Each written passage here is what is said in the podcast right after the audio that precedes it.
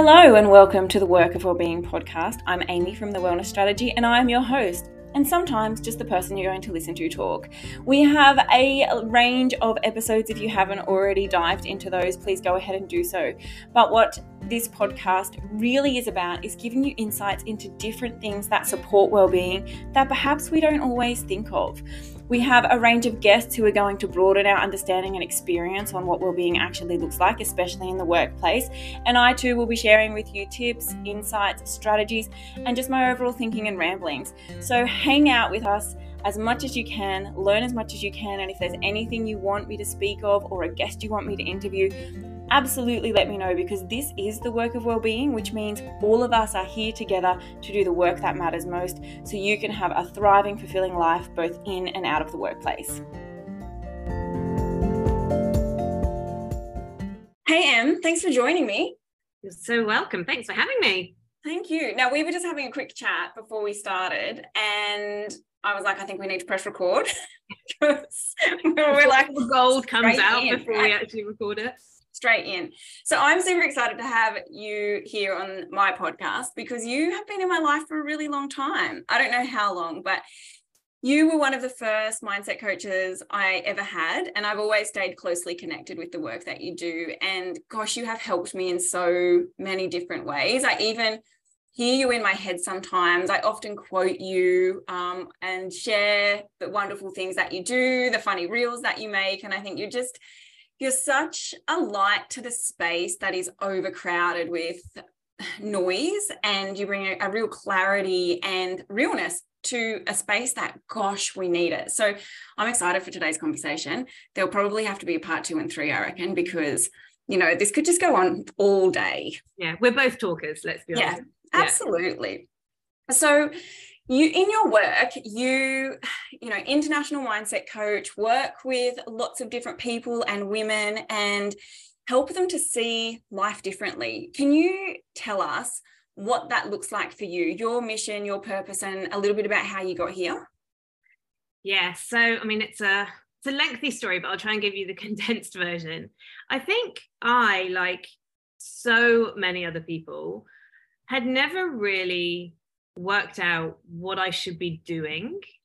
And whilst my parents loved me, they loved me so much. I, I feel very privileged. I know not everybody has the safe family dynamic that I had.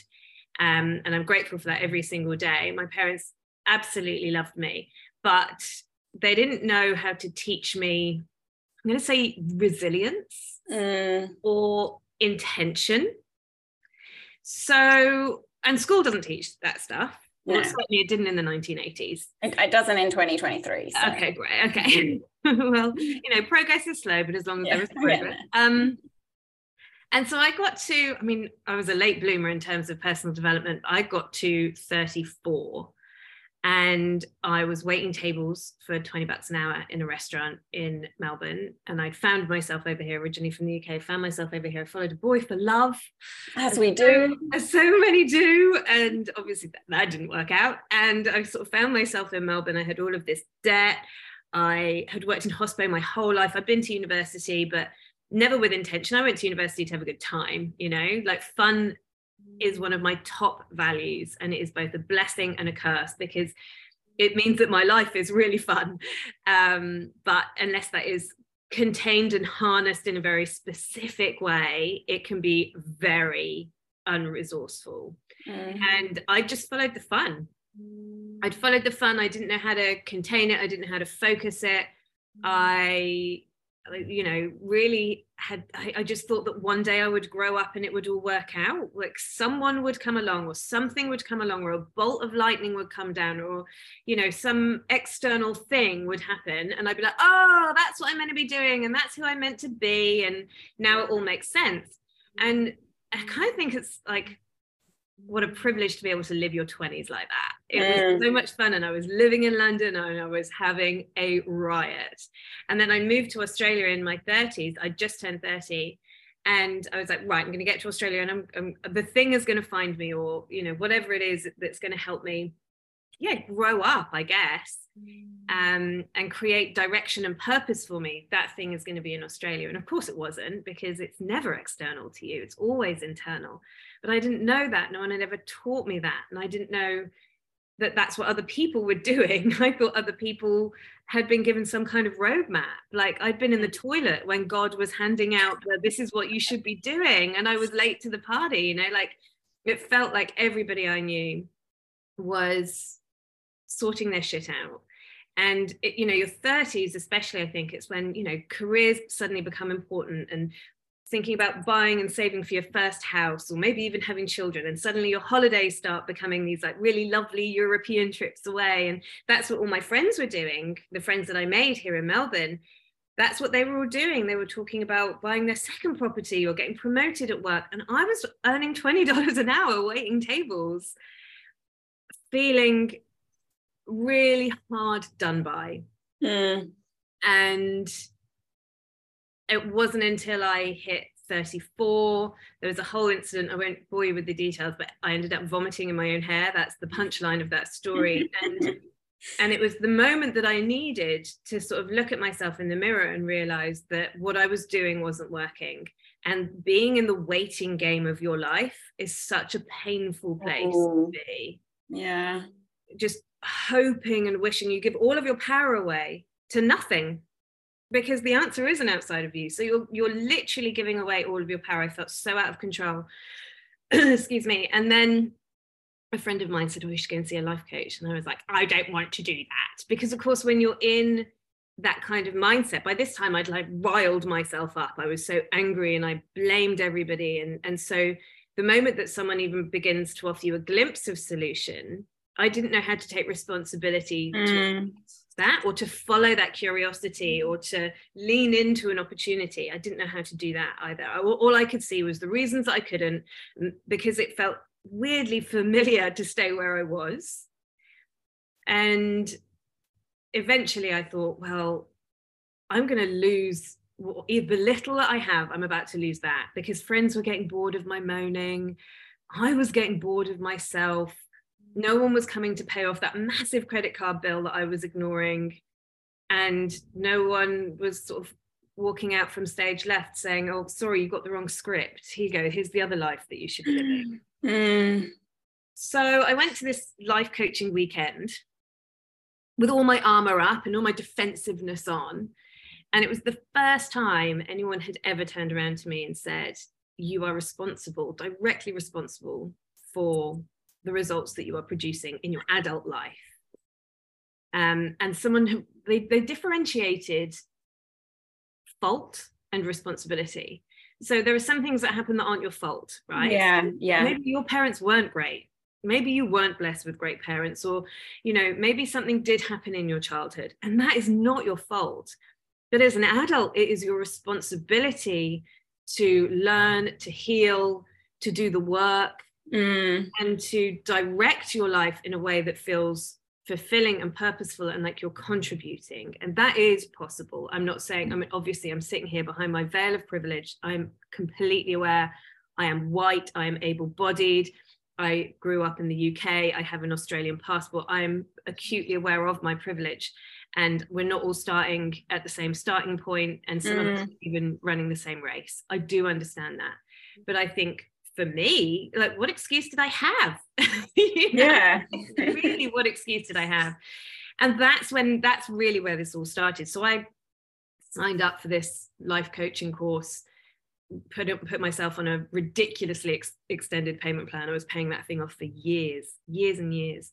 But I knew that in the absence of knowing what I wanted to do and where I wanted to go, I had to instead focus on who do I want to be. Mm. It's the reason that I didn't know where I wanted to go and what I wanted to do. This this idea of like the mecca of purpose, right? We're all we're all searching this thing that is going to answer our problems, this purpose, and that's what I was looking for. I was like, what's my purpose? I just need to find out what my purpose is.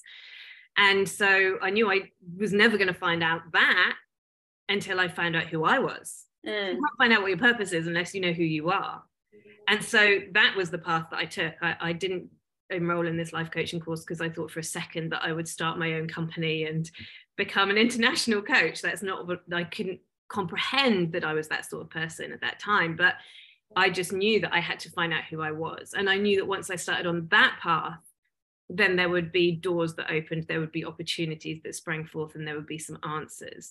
And since taking that path, I have completely changed my whole paradigm around finding a purpose. I don't believe that, again, I don't believe that God stands there dishing out yeah. to people. I think some people learn how to live a purposeful life. Mm, gosh. That is a phenomenon that most people are looking for. How can I live a life that feels purposeful to me, that contributes to the community around me? And, you know, again, in this sort of technological Instagram age, I think we're taken away from that because we mm. think that purpose means living a life without problem, looking a particular way, having a particular set of material possessions. Because if you have that, then because we only see the highlights of someone's life, then your life will be comfortable and easy. But the harsh reality of life is that it's awful. like yeah. a lot life is awful. It is. Yeah, it's hard, right? Yeah, it's real hard. There's death and there's disease and there's other people God, is there anything worse than other people sometimes? Oh my gosh, sometimes I'm like, can everyone else just leave and I'll just cruise on through? Yeah, you know? just like, oh, talking. other people's lives. I was watching, I very rarely do I watch mainstream media news, but the other day mm. I was at my friend's house and it was on on her, on her telly in the background. And I just, I just looked at the television. I was like, stop talking, just stop. These words yeah. are ridiculous. Yeah. And I, it just, you know, this I think part of living a purposeful life is learning, and this is where the wellness theme comes into it, is learning how to manage your mind mm. so that you can think critically, so that you can discern your own wisdom and creating a set of spiritual scaffolding is, is the terminology I've started using for this. Some mm, I love that. life principles that hold you up when the shit is going down because shit's going to yeah. go yeah right? yeah and to build a certain level of emotional resilience and and part of emotional resilience you know emotional resilience isn't defensiveness and it's not I don't have to have emotion. Emotional resilience is, God, that hurt me so deeply, and I know I'm going to be okay. Emotional resilience is, oh, I can't believe I'm opening myself up to this much joy, and I, I'm going to be able to handle when that joy eventually dissipates or when it moves away, because everything is transient. And I, thanks to my spiritual scaffolding i understand the transience of life. So i know that not eh, no emotion good or bad if you want to use those sort of binary terms no emotion is forever. It, it is all in transience and i i can handle all of it the full spectrum of it mm. that is wellness i think that is living a purposeful life i think that opens you up to taking opportunities that maybe you wouldn't take if you were closed off or if you believed all of the stories that your mind told you. Mm. And I think that's living a purposeful life. And it, it yeah. doesn't have to mean, and this is a really relative, relatively recent journey that I've been on, it doesn't have to mean living like like define extraordinary right? I mm. think we're all looking to live this extraordinary life this phenomenal life this outstanding life. And I think we have linked those sorts of words to having a million dollars in the bank account or you know sailing around on a yacht or marrying a perfect person or and it's not an extraordinary life is were you known were you seen were you loved could you do those things in return for other people? Did you have community? Did you hold yourself in times of toughness and expose yourself in times of light to help other people? And i think there's a lack of conversation around yeah hugely yeah. And, yeah. and that piece about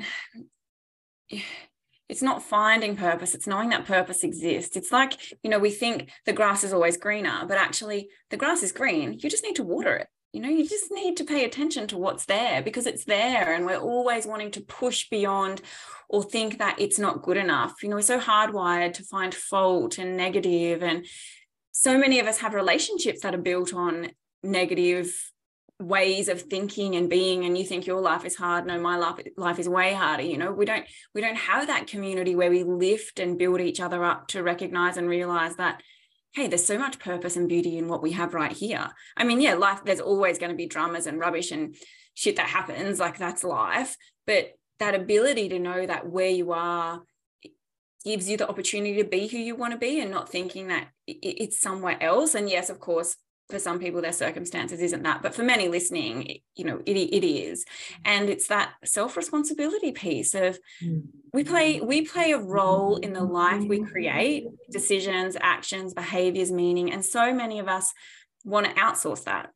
Yeah. or want to be able to scroll on Instagram and find 10 things to do that they that we can tick off on a list and say well I've done that now so why isn't everything fixed? Why isn't everything better? And and it's not that because so much of what you teach and i think what i've learned from you really is about mastering and managing your own mind your own thinking and your own thought patterns. And gosh we're not taught that. And gosh that is hard really confronting work. And i even even now years later still adopt that and use it all the time and catch myself going oh my god is that why are you thinking that like where did yeah. that come from how like my goodness don't say that out loud you know yeah. it's just yeah. it's that forever ongoing work but what are what are some of those key things to being able to manage that that mind that story that internal thought i mean first as i'm saying this i'm thinking gosh do people even know that that inner thought exists yeah i mean i didn't i didn't have a clue yeah.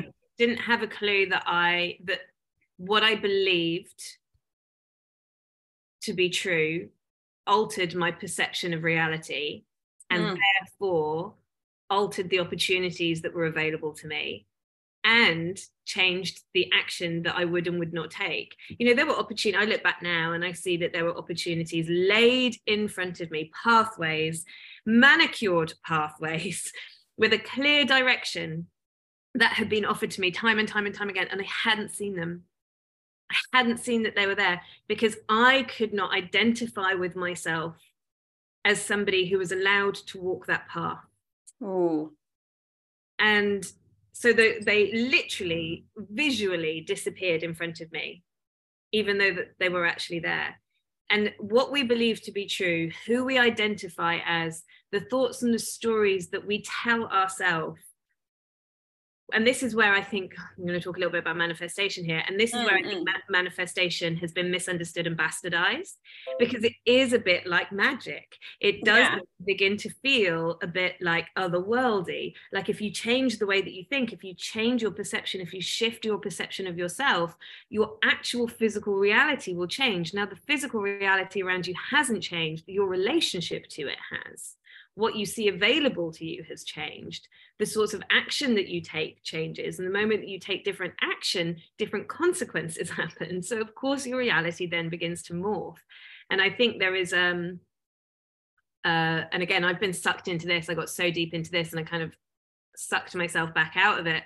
This idea that you know if you just learn how to manage your mind so that you never have a negative thought again and you mm. only think positively then then you know you'll have this wonderful magic life. And that's that's not how it works. That's not, not how manifestation works. Mm-hmm. and it's certainly not how your brain works because you know uh, imagine just never having a negative thought again. I've just had one now just then. I just don't um, even know if that's possible. How do you do exactly. It's impossible. You can't you can't control your thoughts. No. but what you can do is you can manage them. And there's a, there's a massive difference between those two things. Mm and so I think for me, like number one, the first stage for me is conscious awareness and conscious awareness, although it sounds so trite and so mm. and so easy to minimalize it. Oh yeah, I know I'm having a bad thought. Well done, Em. Now my life's better. I like, but it is. It's such an important because I didn't have conscious awareness of my thoughts. I didn't know how to listen to them. I didn't know how yeah. to feel them in my body. I didn't know to observe the words that I was saying or the action that I was taking and to be curious. I didn't know to be curious about yeah, myself. Yeah. I was like, well, this is just the way I am, and this is just yes. the way you are, and this is just the way that life is.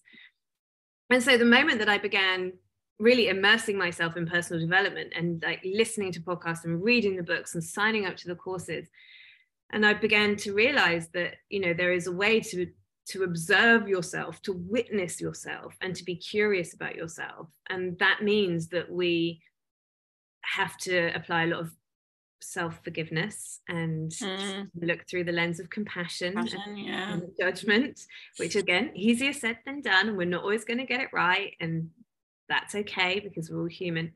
Is to observe our thoughts, to observe our stories. And sometimes we can observe that in our actions. Sometimes we can observe that in the way that we physically feel about something. Sometimes we can observe it by just listening to it, you know, or the way that we fantasize about something or catastrophize about something. Mm. You know, mm. that is our our unchecked thought having a little play. And you know, I did it the other day because right now we are, whether we like it or not, we're in the middle of a, a global financial crisis. The cost yes. of living is through the roof, and money is becoming an issue for more and more people, and the knock-on effect that that is having. And I found myself the other day just being like, oh, look, and I could feel it in my body and I could hear it in my thoughts, and I began to notice it because I was talking about it to anyone that would bloody listen about it and then I was like, okay, I, I, can see a pattern here, and I could, and I, I, can observe myself. And this is where meditation, for me, mm. meditation, mindfulness, are key to to the process of managing my mind. Is I begin to observe it, and I'm not going to do anything about it. I'm just going to observe it. I'm going to watch it. I'm going to notice it. I'm going to be in love and compassion with myself as I do that. And then I'm just really gently going to question it. Does this have to be the truth? Does, is this the only reality that's playing out here? What other perceptions can we put or perspectives can we apply? What else can we make this mean? And what is this fear trying to tell me? And what do I want to do with that fear? How much mm. do I want to let that fear manage my behavior? Or do I want to take back control of that fear? I can't get rid of fear. We don't try and get rid of fear. We don't try and never have negative thoughts or negative emotions. That's A, impossible, and B, not the point, because we want to love ourselves in our entirety.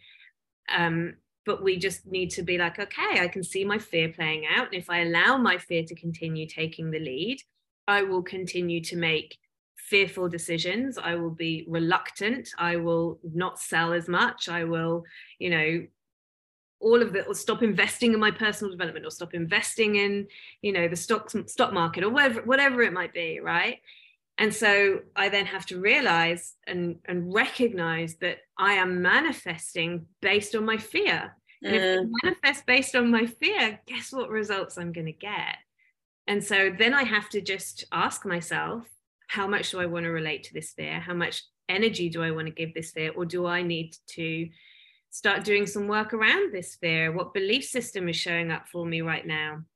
And most of the time it doesn't matter like the process is irrelevant. When we boil it down, whatever questions you use, whatever strategy you use, when we boil it down to the very core belief or fear that is at play, most of the time it reduces right, right, right down to Am I good enough? Am I loved? And do I belong?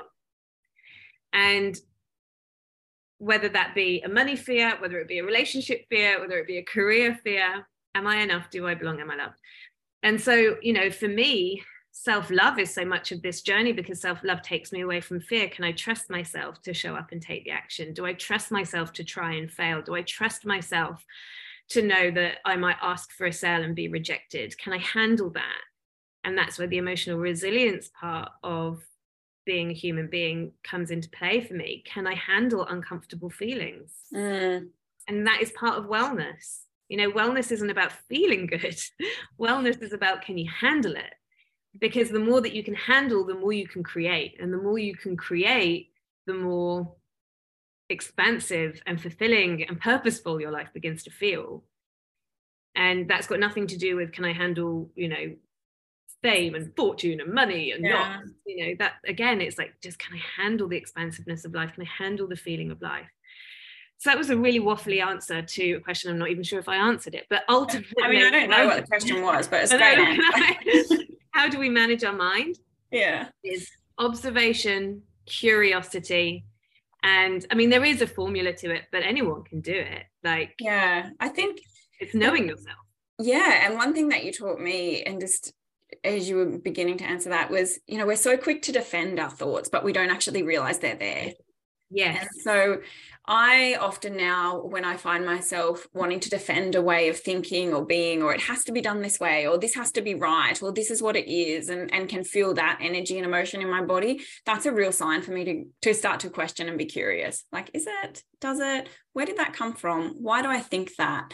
And definitely things like meditation and giving it space, journaling, um, asking those deep questions and just letting the answers come rather than trying to cognitively make up an answer, but just Yeah, feeling the answer. Like it, it takes time and, and trust and love and, and self-compassion because it's gosh it's deep vulnerable work and we it's not the quick fix. You can't outsource it. Someone can't do it for you. And we're so so many of us are looking for that that quick fix in terms of i just want life to be better or you know my, my well-being should you know be be amplified and I, I should just you know everything should just be well you should be responsible for my well-being. Yes my fix it. someone else do it. Yeah, my like- my partner is responsible for my well-being. My and it it really is it's such an inside job. And i think yeah that's right you asked me about the tools and the techniques i think the the the thing that i would say more than anything else is you're gonna fuck it up Oh, in this explorative journey about what your thoughts are doing, what beliefs are showing up for you, how your fears might be governing you, that journey is full of dead ends. Mm, And uh, this is, it's a bit like how do I learn to trust my intuition? Hindsight. The mhm. amount of the time superpower I've like, yeah I, should, I knew, I knew I shouldn't have said that to that yes to that opportunity, or I knew I shouldn't have trusted that person, or I knew I shouldn't have done this, or I knew I shouldn't have done that. Or other times, you know, when it's gone the other way, and I've been like, fuck yeah, I knew that was I, even though other people said I shouldn't do it, I knew I should, and I did. I'm so proud of myself for for backing myself and showing up for myself in that way. And again, all we're doing is information gathering because hindsight, a lot of the work that we do in, in personal development, especially with managing the mind, is done in hindsight. Mm, It's done retrospectively. It's done with a journal. It's done in contemplation. It's done on a walk. God, why did I speak to that person like that? Why did that thing piss me off so much? Why mm, did I snap at Joan in the staff room yesterday? What was that about? As mm. opposed to like, Joan annoyed me, yeah other someone else's problem right? And? Joan might have been a complete dick. Maybe Joan is a complete bloody knob and she deserved it. But your reaction to her is still your responsibility. And that's something to be inquisitive about. Mm, And, you know, as much as we would love to have an insight about ourselves and then be able to embody that insight and have that insight play out for the rest of our lives, that's not the way it works. Like I am mm, messy and scrappy and I get being human wrong a lot. I apologize to the people around me profusely all of the time because, you know, I said something that, you know, I shouldn't have said, or it was about me and not about them, but I made it about them when it was really about me. And mm. and there's a, a, a certain element of I guess humbleness that we have to come to with this work and we have to afford that for other people as well you know we have such high expectations of people you know we we assume that other people's behavior should be of this really really high standard that sometimes we're not even meeting yeah um you know people are allowed to get it wrong and yeah and there is a lack of grace i think in our society at the moment for that Mm, um, especially in leadership. I think, you know, we're moving. Thankfully, the paradigm around leadership is moving and it is changing. You know, again, you and I were born and bred in the 80s, right? Where leadership was about hierarchy, it was patriarchal hierarchy. And I would tell you what to do, and then you would tell the next person, and then the next person would tell the next person. And if you were at the bottom of that triangle, boo hoo you mm. and that's changing now and thank goodness for people like Brené Brown and Simon Hey. Ooh, isn't it wonderful and people like you Amy doing this really you, important work but I also think that sometimes we expect our leaders to be I don't know superhuman superior in- without in- in- yes a superior human you know in terms of expecting them because they have a title to have their shit together we're just we're just humans and I, Yeah. I, was, I was sharing yesterday too you know in some ways we have to extend compassion to our leaders because they're trying to figure this out. We're at a real we're at a real kind of clash point of where one i think one generation sits and then another generation is coming in. And you know you and i we're that middle piece. Yeah. than us definitely no man's land. yeah we're like oh gosh do i go against the grain or do i hang out with the young people? Like i just don't know. Who am I? Stuck in the middle. And then, you know, like I've got a brother, I've got two brothers, 10, 12 years younger than I am, and they have hugely different ways at looking at the world and what they want to do with their life and how they engage in their jobs and they're you know they both have gone to university and have high performing jobs but just how they engage with that and understand what it means to to work in a way that suits their life rather mm. than try and fit their life around work and be open about that and share that and ask for that and i've really had to catch myself at times and think you know just because they're doing it differently doesn't mean they're doing it wrong. In actual fact, we need to learn from people who think differently and, and who have these new ways rather than want someone to perhaps rescue us or change us or blame our leaders because they're not there. It's a huge shift for everyone. And mm. we're trying to figure it out. Like we don't there is so many paradigm shifting at the moment Huge. in our society. Never before has so much changed in such a short space of time because of the technological age, but yeah. not just with technology, it's with everything our paradigm around gender, our paradigm around patriarchy, our paradigm around feminism, our paradigm around time and workplace and leadership. Mm-hmm, like mm-hmm. it is changing so unbelievably rap- rapidly and i love to think that i am a forward thinker and i love to think that i am a you know sort of staunch feminist and but there have been ideas and there have been shifts in our language and our vernacular that I have struggled with and that I've had to like okay hang on a minute I need to do some of my own personal work around this. I need to I need to work out where my fear lies around mm. this because whenever and again to harp back to that question which is like how do you begin to start navigating this managing your mind piece? It's like the places to start looking are where the friction is where do you feel yeah. friction in your life? Either a relationship that's not working or a pattern that keeps repeating or something that you desire that you're not getting. There is a, a management of your mind around that piece that is probably got quite a lot of gold for you to mine through so that you can make some changes and that you can you know create a different reality for yourself but you know as the world has changed so rapidly i have had to do a lot of my own internal work, about that around that because there are systems in place that really bloody work for me yeah. and they're being disrupted and i have had to look at that and i have had to apply compassion to myself as i have looked at that and i think we're not going to create an equitable life for our neighbors and for ourselves and for our future generations unless we are willing to look at our own fears around it because mm. That only halts progression and it and it only creates friction in ourselves. And i don't think again i don't i think we're we're so scared. Cancel culture has got us running so scared. We're so scared to be like i don't understand that. Or can someone give me a bit more information about that? Or that really scares me. I'm not sure why yet but i'm going to go and i'm going to go and figure it out. And then i'd like to have an open conversation in a safe space about my fear around that and mm. I don't think we give ourselves in society enough grace to sit in the gray area. And I think we're seeing this in politics. We're certainly seeing it in America right now. This massive division. Um, what we're doing is we're polarizing each other further and further and further into our separate corners because we don't feel safe to meet in the middle and go, I don't get it. Explain it to me. Yeah. It... And this is my fear around that. Mm. You know, there is a lack of um yeah, I think there's a lack of safety. There's a phenomenal woman. I'm not sure if you follow her, but if you don't, you should. Her name's Africa Brooke. Oh, I do. Yeah. Oh, God, I love her work. She just, mm. you know, it, it, this idea that you, we, in order for our society to progress, we need to find a space to say the things that we might be scared of saying without being judged or cancelled by the person next to her. Yeah. Have, have you watched that TV series, This Is Us? It's on Amazon. No. It's brilliant. It's such a it's such a delightful show on family and family dynamics and how to manage it. But the, there's a husband and wife couple in there, in in oh, there's lots, but a husband and wife couple, and they would, did this thing, and um, I thought, oh, this is so it. And one said to the other, permission to say all the thoughts in my head without being judged. and they just yeah. they just let each other go. amnesty? Any thought. And they just they just like like tennis back and forward with the most and they're horrible like mm. horrible. And they're like things i'm afraid of like fear based crazy thoughts that are coming up around a scenario.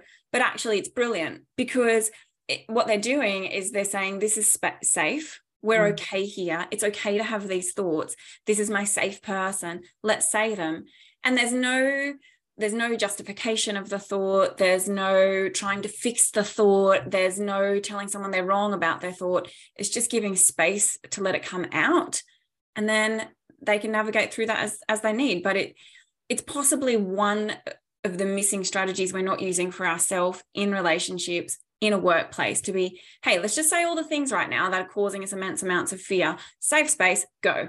Yeah no, lift like, it all down, throw it all go out. for it. And this is the interesting thing about fear, and this is a, a Brené Brown analogy um, around fear and gremlins. You know, the, the film The Gremlins from like mm. the eighties or whatever. Yeah, hate the pizza. The gremlins yeah. to the light, their power dissipates, and that's the same as fear and shame, right? The, a lot of the time, the moment that we say the words out loud, they lose all of their power not all the time. Obviously, some fears run really, really deep, and some fears are really fucking justified. Mm. But so much of speaking our fear in a safe space and being witnessed in our fear, there is so much power in that. Um, I found that in AA rooms, actually, the power of hearing somebody else's experience or your own experience. It's hearing your own experience spoken by somebody else even if it's contextually different. Yeah. It's like it's un- this like i am not the only one. Yeah. I'm not the only one that feels that. I'm not the only one that's scared of that. I'm not the only one who is now in that because somebody else is having that experience too which immediately takes away some of the shame. It immediately takes away some of the uh, well definitely takes away the loneliness. Um, and it kind of takes away i'm going to use the word specialness you know mm. like that feeling of like i'm the only one in the whole world sandra yeah. that feels like this and then sandra's like no i feel like that yeah and feels like that and nora feels like that mm. and then mm. all of a sudden you're like oh then maybe the feeling that i'm having isn't isn't such a big deal no, it's totally valid, but maybe if more people are having it, we need to pay attention to it. Yeah, yeah, absolutely. It's, you know like i uh, in some of the work i do i often say there's real power in what we complain about. You know, there's mm. power in our whinging especially if a lot of us are doing it. Like that's data. That is actually data we need to pay attention to because it's an insight into what's actually going on and we're so quick to disregard it as not being valid when in actual fact the things that cause us that resistance or friction or tension in our life are the are the pieces we need to really critically look at and say hey is this working or not mm. so this is off topic necessarily of leadership but it's something that i've had to again like do a little bit of soul searching about because i'm a staunch feminist and recently there's been obviously the, the rise of people like andrew tate right mm. really worrying terribly disturbing and again easy to sit in polarization and be like, he is wrong and I am right. Yes. And that's just the way that that is. And we should cancel him, we should get him off the internet. But he's touching on a problem that is valid because it's in existence. Mm. If it is in existence, it is valid. Now, most of the people, the vast majority of the people that would follow someone like Andrew Tate know that rape and physical violence and emotional abuse and verbal abuse of that kind are wrong and probably wouldn't partake in it themselves. So that's not the bit of Andrew Tate that they are attracted to. That's probably the bit of Andrew Tate that they're like, that makes it makes me feel weird now that I'm that I'm watching him. So I'm going to sit in the shame of that and I'm not going to tell anyone that I'm watching him. So right, so now we've got shame on top of that kind of voyeurism, mm. which is mm. really dangerous because now you're standing in the shadow with your yeah. You know, now you're not now you're hiding it, right? Where, this is where people get yeah. radicalized, right? Yeah.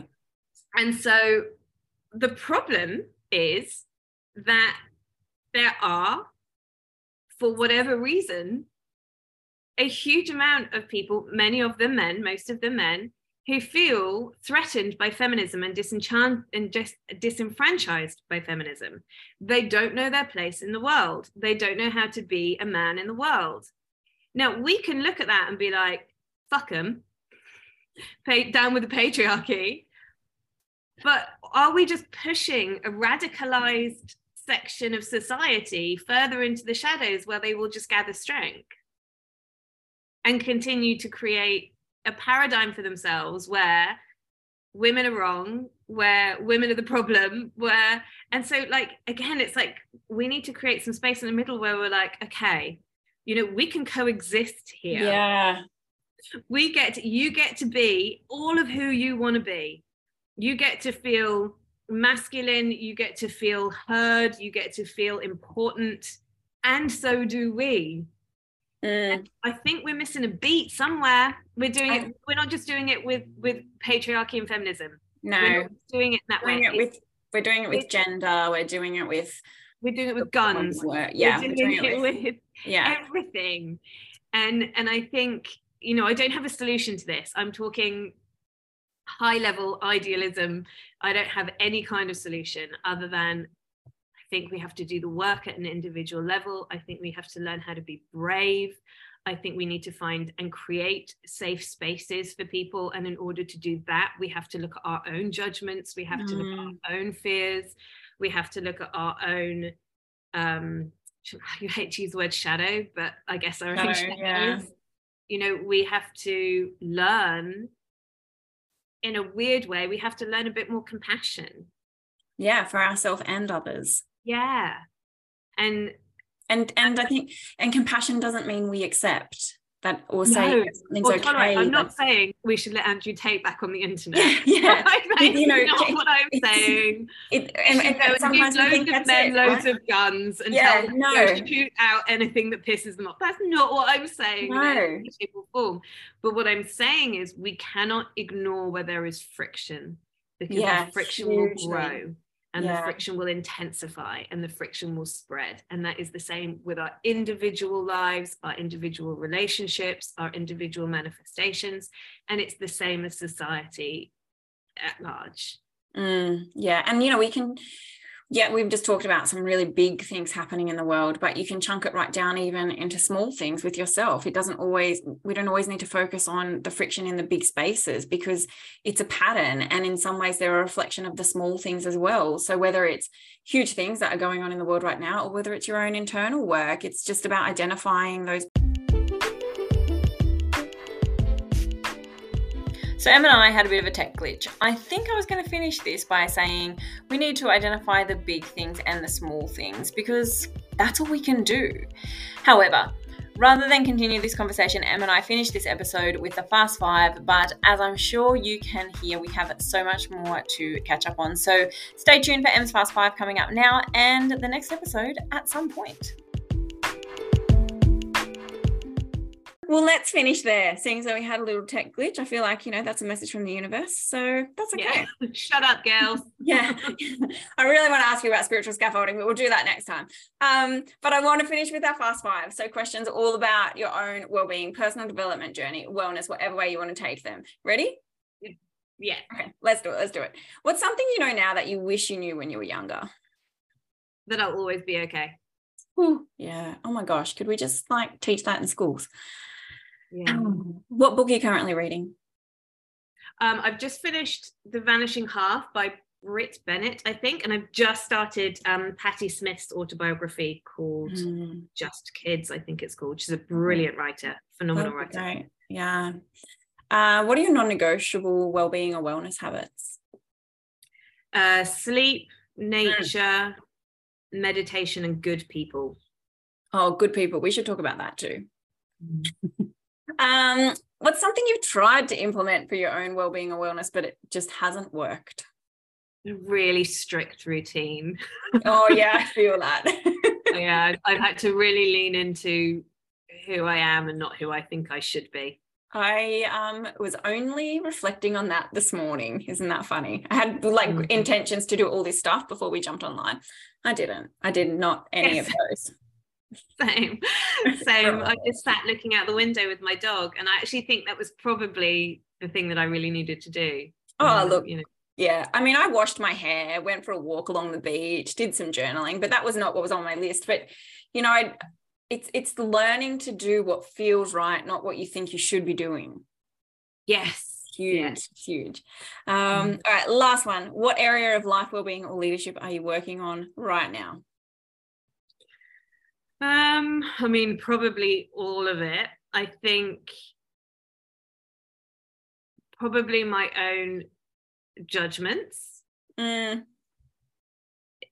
and recognizing how I judge other people and and what that means about how I'm judging myself. So yeah, I think that because there is so much there's so much going on in the world right now that I you know disagree with and you know I can get on my soapbox about and so you know again like coming back to that place of how can I how can I recognize our sameness before I begin to examine our differences Oh yeah, it's like that question like if that's annoying me about that person, where do I do that in my life? Yeah, yeah, yeah, absolutely. Or like how can I stay in compassion for this person even though our political views or you know our, our whatever gender views or whatever are completely and totally and utterly different how can i allow that person to still have a voice and hear what that person is really saying? Because sometimes people will say something but what they're but what they're communicating is something completely different right? So you're fuck all women probably doesn't mean fuck all women. Fuck all women probably means i don't know who i am and i don't know what my place is in this society right yeah, now. I don't know how to work i'm, I'm scared that i won't belong you know? Mm. so for me like yeah that's I, i'm trying to build my skill set i think around that. That's massive isn't it? it that that curiosity not just for self but for others without judgment yeah i mean it's hard and i get it wrong every single time but the in in the reflection i feel like i'm making process progress yeah mm, mm, yeah okay that's awesome amazing let's leave it there that was just such a great conversation. Um, I only really asked you one question that I re- had down, so we'll have to come back. Okay. I'm so sorry. I can't talk. I mean, I go. You, that's not you. That was us. But it's you know we we've got to have these conversations, right? We've got to have the hard conversations about take responsibility, look at look at your own thoughts, have compassion for self and others, and notice where this is playing out. Because if we don't do it, then who else is and how do we do this well and how do we spread it like we have to give it you know i think time and space is totally undervalued and underestimated in terms of this change work and so yeah. i think you know i would rather spend time and space today doing this than rushing through a bunch of questions just because i thought i needed to ask you them you know? Yeah right. I think i mean there's i mean i'm just going to say one more thing and then i really will shut up. But i think there's something really important in what you've just said there. And i think again what we're looking for is this like utopia, whether mm. that be this person's going to come in and do a leadership training in our school, and then all of a sudden everybody in the school is going to be well behaved and they're going to be on the same team and it's yes, like fixed you know fixed done you know we have to get the we have to make it imperfect before it is going to get anywhere close to perfect mm. and we're seeing this conversation so much around gender and transgender at the moment yeah, we're getting it wrong. Yeah, we're not always going to get it right. Well, we are well the parameters are changing and we're trying to make sure how how we can be fair and inclusive of everybody sometimes we're going to get it wrong and in getting it wrong we're going to learn what is going to eventually lead us to get it somewhat right somewhat right so i think yeah giving some kind of like again like compassion and patience yeah mm. patience is there patience is something i'm also working on. yeah, patience. And I've started to call it the transition period. You know, we need to give ourselves time to transition from one way of being to another, whether that's personal, collective, work, whatever. So, all of that. Well, thanks so much for hanging out and chatting. Um, I am sure we'll see you soon, but we will make sure all of your details are in the show notes. But before we do that, do you want to just let us know where we can hang out with you? I mean, I'm saying we like I already hang out with you all the time, but So um, I guess the best place to really is um, Instagram. If you love a good reel, I'm mm, a, a, hilarious a real queen recently. So um, yeah, hang out on Instagram. It's Em Chadbourne, and then I also have a free Facebook group which is Unashamedly Human. Um, so sort of live in there quite regularly. There's a lovely little community building there.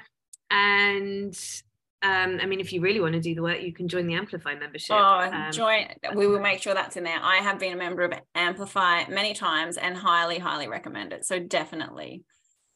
Thank you so much. Thanks for today's chat. I mean, I'm sorry it was meant to be 20 minutes and it ended up being 53. So you know, it's just how we roll. It's fine.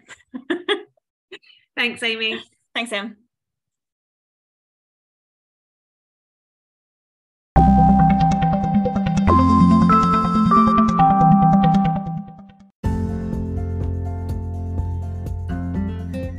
Thank you so much for tuning into this episode. It was an absolute delight to have you here.